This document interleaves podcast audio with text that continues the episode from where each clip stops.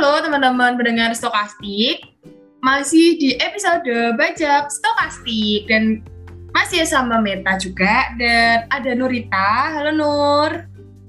Halo Meta, halo teman-teman Stokastik. Oke, masih sama kita terus nih ya Nur sampai di episode 13 ini dan masih di Bajak Stokastik. Kali ini kita berdua nggak mungkin berdua aja seperti biasa dan kali ini kita rombongan ya Nur, rame-rame nih teman-teman akhirnya nggak uh, bertiga aja ya gak Nur?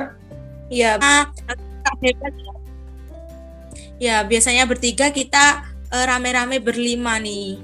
Betul. Kita kita mau bahas apa ya, Nur? Kira-kira di kesempatan kali ini mungkin bisa di-spill tipis-tipis, Nur? Oke, pada kesempatan kali ini kita akan membahas uh, beberapa program yang diadakan pemerintah melalui program Kampus Merdeka. Oke, ini kita udah spill kalau kita akan mengupas, tapi mungkin nggak sampai tuntas ya Nur, karena kebetulan kita punya narasumber ini yang programnya beda-beda nih. Jadi uh, kita mohon maaf nih ya teman-teman sebelumnya kita nggak bisa banyak apa ya cari info atau mengupas atau banyak ngobrol sama narasumber kita kali ini. Jadi nanti kalau teman-teman ada yang mau ditanyakan boleh langsung menghubungi narasumber kita aja. Jangan menghubungi kita ya Nur ya, karena kebetulan kita nggak join nih programnya. Oh sedih, sedih ya Nur? Sedih banget sih, kayak apa ya? Uh, kesempatannya itu nggak nggak aku cap nggak aku ambil gitu. Betul. But uh, it's okay karena semoga di tahun depan kita masih ada kesempatan buat ambil juga ya Nur kalau waktunya cocok ya siapa tahu lah. Tuh. Oke, mungkin langsung saja kita perkenalkan narasumber kita pada kesempatan kali ini. Narasumber kita yaitu ada Dimas, ada Ulfa, dan ada Wahana, dan kebetulan mereka berikan dari Statistika 2019. Say hi dulu guys. Halo, halo. Halo Meta, halo Nurita. Hey, hai.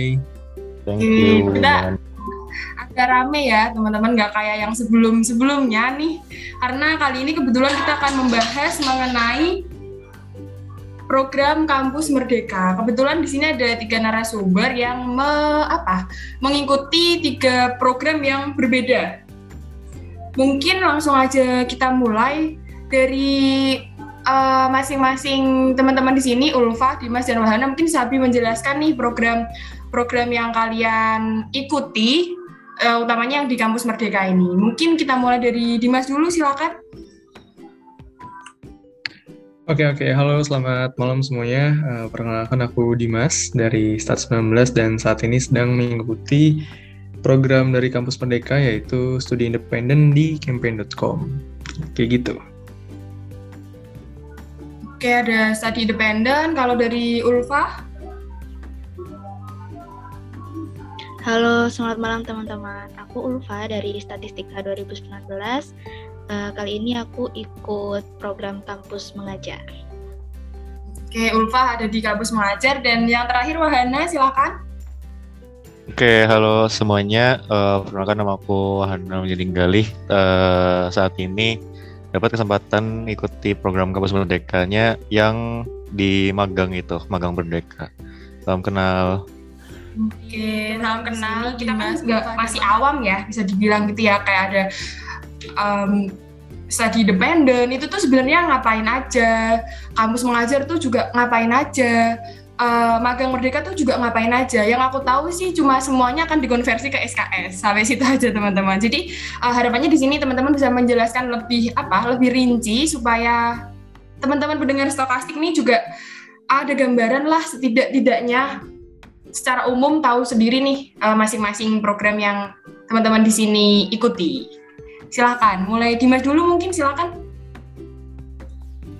Oke okay, oke, okay. kalau dari aku kan aku studi independen ya. Secara garis besar sih kalau misalkan studi independen aja dari namanya studi dan independen, jadi lebih banyak kita memang belajar sendiri gitu. Tapi nanti di akhir itu ada uh, final projectnya dan final project itu sesuai dari studi independen atau program yang kita ikutin gitu. Jadi studi apa independen itu beda-beda. Ada yang bidang sosial, ada yang uh, pengolahan data juga ada, terus ada yang bikin-bikin program kayak apa ya biasanya anak-anak developer gitu-gitu deh nah itu ada final projectnya juga gitu jadi lebih banyak secara keseluruhan sih kita belajar sendiri dan juga biasanya ada virtual kelasnya. Kayak gitu sih, Matt, kalau dari studi dependen sendiri. Oke, kalau studi dependen, studi dependen outputnya berarti ke final project gitu ya, tim ya? Betul. Ya, kalau ke kampus mengajar nih bagaimana, Ulfa? Oke, jadi program kampus mengajar ini seperti yang teman-teman ketahui ya merupakan salah satu bagian dari kampus merdeka yang mana itu nanti para mahasiswanya diberi kesempatan untuk mengabdi di sekolah sasaran. Nah, pada pro program kampus mengajar ini, mahasiswa dari PT mana pun atau jurusan mana apa pun yang mendaftar dan lolos akan ditempatkan di SD dan SMP seluruh Indonesia. Tapi sekolah sasaran yang ditempati itu sekolah yang gimana sih? Jadi eh, sekolah yang dijadikan sasaran untuk program kampus mengajar ini yang berakreditasi minimal C atau berada di daerah 3T. Intinya itu yang membutuhkan bantuan. Tapi di program kampus mengajar ini kita nggak hanya mengajar. Jadi sebenarnya ada tiga program atau kegiatan inti yang ditugaskan. Yang pertama membantu peningkatan literasi dan numerasi, yang kedua membantu administrasi sekolah, dan yang ketiga ada adaptasi teknologi. Gitu Meta. Oke, ini uh, agak beda dengan yang aku bayangkan ya Ulfa sesungguhnya. Karena kalau di bayangan aku kita ngomongin kampus mengajar ya mungkin mengajar aja nih ke tempat-tempat yang dibutuhkan. Tapi ternyata ada target lain yang diharapkan gitu ya Ulfa. Iya betul. Oke, selanjutnya untuk yang magang nih, bagaimana Wahana magang? Mungkin bisa dikenalkan ke teman-teman pendengar stokastik, silakan.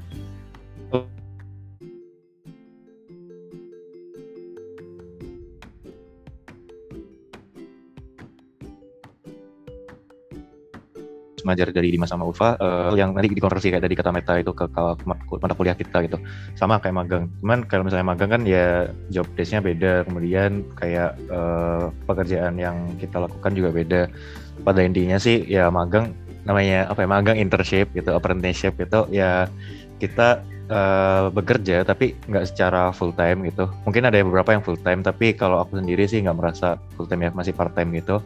Dan di situ uh, kita diajarin kayak misalnya hard skill gitu ya kalau misalnya beberapa posisi yang dibutuhkan gitu. Nanti uh, di magang itu juga kita ngerjain ngerjain bisa kayak project bisa juga kayak misalnya problem yang lagi perusahaan itu jalani Nah, kita uh, dibekali dulu yang pertama, dibekali dulu gimana sih caranya bikin ini itu, bikin ini itu. Kalau misalnya di kasusku kan aku di Body Shop Indonesia di posisi growth and data analyst. Nah, di situ uh, aku juga diajarin nih SQL walaupun di statistik di data mining kemudian deh sorry di basis data Bulusia itu dulu juga diajarin SQL tapi di sini aku jadi lebih nangkep oh ternyata gunanya itu buat ini itu jadi kayak nggak uh, ngawang lagi gitu sih intinya Nah, dari situ kayak uh, proses dari penarikan data, habis itu dari um, analisisnya gimana, terus dari SQL dipindah ke Excel, terus dibuat visualisasinya, nanti dipindah juga ke dashboard gitu, ada Power BI, Tableau dan segala macam.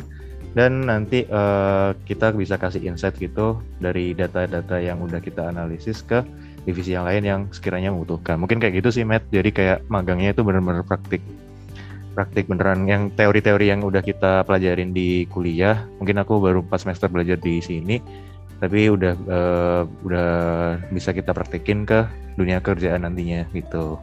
Oke, ini juga sedikit berbeda. Mungkin kalau kita di mata kuliah wajib ada PKL yang kalau kebanyakan uh, kakak tingkat sih menyampaikannya kakak uh, eh, PKL itu sebatas uh, data entry, inputin data gitu atau scan atau jadi pekerjaan-pekerjaan yang enggak spesifik menerapkan uh, apa yang udah kita terima di kuliah. Kebetulan kalau di magang ini ternyata lebih spesifik gitu ya, wah kayak langsung uh, apa penerapan jadi dari teori langsung ke studi, studi kasus dan ada hasilnya dan bisa dipakai gitu ya berarti wah kalau magang tuh. Iya benar. Jadi habis diajarin dikasih hands-on project terus dikasih uh, feedback juga kira-kira bener nggak sih atau proses cara berpikirnya tuh uh, ada yang perlu diperbaiki atau enggak. Nah baru habis itu dikasih kayak kerjaan beneran kayak gitu.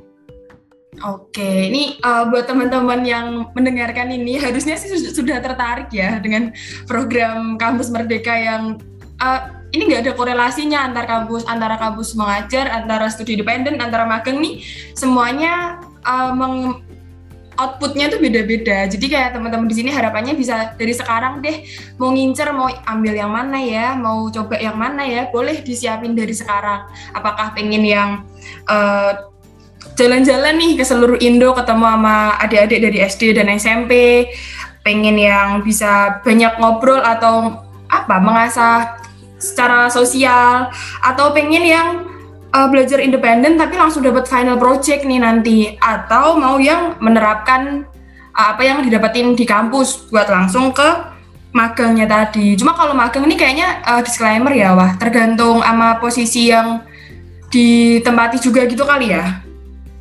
Benar-benar tergantung perusahaan yang dituju, mitranya itu sama tergantung posisi juga kayak gitu. Dan beberapa tempat kan juga uh, kalau misalnya PKL dan setauku beberapa tempat magang juga kayak uh, ini yang di luar kampus Merdeka ya kayak beberapa temanku juga kayak bilang magangnya cuma disuruh bikin kopi nih cuma di uh, suruh fotokopi segala macam scan scan kayak tadi yang Meta bilang. Tapi uh, alhamdulillah sih di tempat yang sekarang ini kayak nggak nggak disuruh gitu juga gitu. Oke. okay ini inilah kenapa akhirnya kita harus membahas kampus merdeka. Dari aku sendiri sangat tertarik sesungguhnya, cuma belum ada kesempatan dan nggak ngerti harus mulai dari mana. Um, mungkin dari Nurita dia mau ditanyakan Nur. Oke, uh, selanjutnya nih ya, aku mau tanya kepada teman-teman, uh, kenapa alasan teman-teman mengambil program yang sekarang ini lagi dijalani? Mungkin boleh dari Dimas dulu okay, uh, eh, kalau dari aku sendiri sih kenapa milihnya studi independen itu sebenarnya aku nggak milih studi independen aja gitu. Aku kemarin juga daftar di magang juga sempat bahas banyak juga sama Wahana kan buat program di kampus Merdeka ini. Soalnya emang apa ya kesempatannya besar banget gitu buat kita ikutin. Terus kemarin juga sebenarnya sempat pengen daftar kampus mengajar, cuma karena ada tulisannya apa ya bersedia ditempatkan di seluruh Indonesia tuh aku jadi kayak mikir lagi gitu. Takutnya nanti kelempar atau gimana. Terus uh, takut keteteran juga sama kuliahnya gitu. Soalnya kan kemarin sempat ada himbauan juga kan dari dosen dosen-dosen untuk eh, nggak uh, mengambil kampus merdeka dulu gitu. Nah jadi uh, aku akhirnya daftarnya magang sama studi independen dan alhamdulillahnya keterima duluan di studi independen gitu. Jadi uh, mungkin dari yang studi independen itu juga aku milihnya karena ada apa ya program yang aku ikutin itu kan tentang sosial gitu ya dan aku juga tertarik juga sama dunia-dunia sosial gitu. Jadinya aku coba daftar dan keterima di situ kayak gitu sih. Oke, uh, dari Dimas sendiri itu alasannya mungkin Dimas tertarik pada bidang sosial, akhirnya dia memutuskan untuk memilih ke studi independen. Oke, selanjutnya uh, ke Ulfah. Menurut Ulfah gimana alasannya? Oke, alasan aku ambil program ini sebenarnya tidak terlalu spesifik itu ya. Aku dari dulu itu tertarik dengan dunia pendidikan. Mungkin ini adalah pertanyaan yang sering aku dengar atau dilontarkan ke aku. Banyak yang tanya gini, e, kamu kan jurusan statistika, kok daftar kampus mengajar sih bukannya nggak sesuai ya sama jurusan kamu? Jadi banyak teman-teman aku yang tanya kayak gitu. Sebenarnya bukan masalah nggak sesuai sih, tapi impact uh, pengalaman yang kita dapat itu mampu membuat kita apa ya istilahnya tahu secara langsung bagaimana sih kondisi pendidikan di sekitar kita apakah uh, memang benar tertinggal atau sebenarnya ada potensi yang tidak bisa apa ya istilahnya tidak ter ter up gitu loh jadi uh, kita juga belajar hal baru yang tidak diajarkan di bangku perkuliahan ya jurusan kita statistika bukan keguruan ya jurusan kita. Tapi uh, dulu memang cita-cita aku mau jadi guru gitu meskipun seiring berjalannya waktu kadang yang namanya manusia ya plan-plan gitu cita-citanya berubah. Akhirnya aku kuliahnya bukan di keguruan kemudian uh, dengan adanya program kampus mengajar ini aku merasa oh ini ini nih kesempatan aku untuk merasakan gimana sih uh, menjadi guru itu apa suka dukanya gitu. Jadi dengan ikut program ini aku istilahnya apa ya bisa merealisasikan cita-cita yang belum yang mungkin belum bisa aku gapai gitu. Meskipun hanya enam bulan. Itu sih Nurita. Oh, oke. Okay. sebenarnya benar sekali sih apa jurusan jurusan di kuliahan itu belum tentu menentukan nanti kita kerja di mana seperti itu. Jadi kita perlu banget untuk um, mencari pengalaman-pengalaman untuk mendapatkan cita-cita kita. Oke, next ke Wahana. Mungkin menurut Wahana, apa alasan Wahana ikut magang Merdeka? Oke, um, tadi aku setuju banget ya sama Urfa. Kayak kita harus tentuin dulu kayak tujuan kita nanti apa sih setelah lulus nanti. Dan kebetulan ya tujuan yang aku pengenin kan kayak uh, kerja gitu ya, coba langsung kerja. Dan ketika kerja itu kan juga uh, harus nentuin nih kayaknya kerja di mana sih pengen kerja apa dan di posisi apa. Nah itu sih aku yang pengen coba-coba dulu gitu di kesempatan magang ini. Dan di sini kan uh, yang namanya magang itu kan juga kita diajarin tadi kayak yang aku udah bilang. Dikasih gambaran nyata yang bener-bener kayak uh, hal-hal yang nanti uh, dapat di dunia kerja. Dan uh, terlibat langsung lah gitu intinya. Di masalah-masalah yang ada di perusahaan terus habis itu juga kita bisa uh, bangun network juga terus um, tadi aku uh, pengen nyoba di uh, bidang yang aku yang aku jalani sekarang kan statistik. Jadi ya kita apa aku dulu sama Dimas juga bareng-bareng nyari itu ya udah apa pun posisi yang ada di uh, kampus mereka portalnya itu cari yang data data data gitu. Dan udah sempat apply beberapa dan kayaknya ada sih 10 gitu kali ya. Terus ya ya udah yang cocok yang tembus tuh yang di uh, body shop ini dapat panggilan interview. Terus itu udah akhirnya dapat pengumuman ya udah gas gitu. Sebenarnya aku juga mungkin sama kayak eh, uh, aku juga dulu sempat nyoba-nyoba di ISMA yang pertukaran pelajar itu yang bisa ke luar negeri mungkin kayak Kak Daniel gitu ya yang sekarang lagi di Itali tapi nggak uh, dapat gitu ya udah akhirnya aku coba program kampus merdeka yang lain dan emang sih kayak programnya itu menarik-menarik dan minat kita tuh tinggal nyocokin aja kita minat mana ya udah apply aja coba-coba aja dulu daripada uh, mati penasaran gitu kan. Dan yang tadi sempat disebut Dimas juga yang masalah kemahasiswaan nggak ngebolehin dosen nggak ngebolehin itu ya emang bener dulu sempat kayak pengen nggak jadi deh nggak jadi daftar karena emang masih kuliah kan masih ada tanggungan matkul yang lumayan. Tapi uh, tiba-tiba kayak kepikiran aja coba aja dulu rebel gitu sekali-kali ntar kan pasti juga ada jalannya dan ternyata beneran gitu dapat konversi walaupun gak banyak tapi at least kan masih tolong. Mungkin kayak gitu sih ya berita jadi kayak aku pengen dapat exposure yang uh, gak cuma soft skill aja kayak misalnya organisasi tapi juga hard skill. Jadi daftar di magang intern gitu. Uh, Oke, okay. dari Wahana sendiri itu alasannya mungkin uh, mengasah bagaimana penerapan di bidang yang sekarang ini lagi digeluti seperti Wahana dari jurusan statistika jadi pengen uh, bagaimana sih dunia nyatanya di data analisis atau di bidang statistika seperti itu ya Wah. Oke, okay, dari uh, pembicaraan panjang di episode kali ini dapat disimpulkan uh, yaitu setiap program yang ada di kampus Merdeka itu memiliki preferensi yang berbeda-beda. Nah, dari kampus Merdeka ini sendiri uh, pemerintah atau penyelenggara memfasilitasi mahasiswa yang minat di bidang sosial dan uh, mungkin uh, dari minat mahasiswa yang ingin melatih skill mengajar dan juga uh, skill implementasi bidang-bidang yang sedang uh, dilaksanakan di perkuliahan seperti uh, mungkin data analisis yang digeluti di bidang statistika.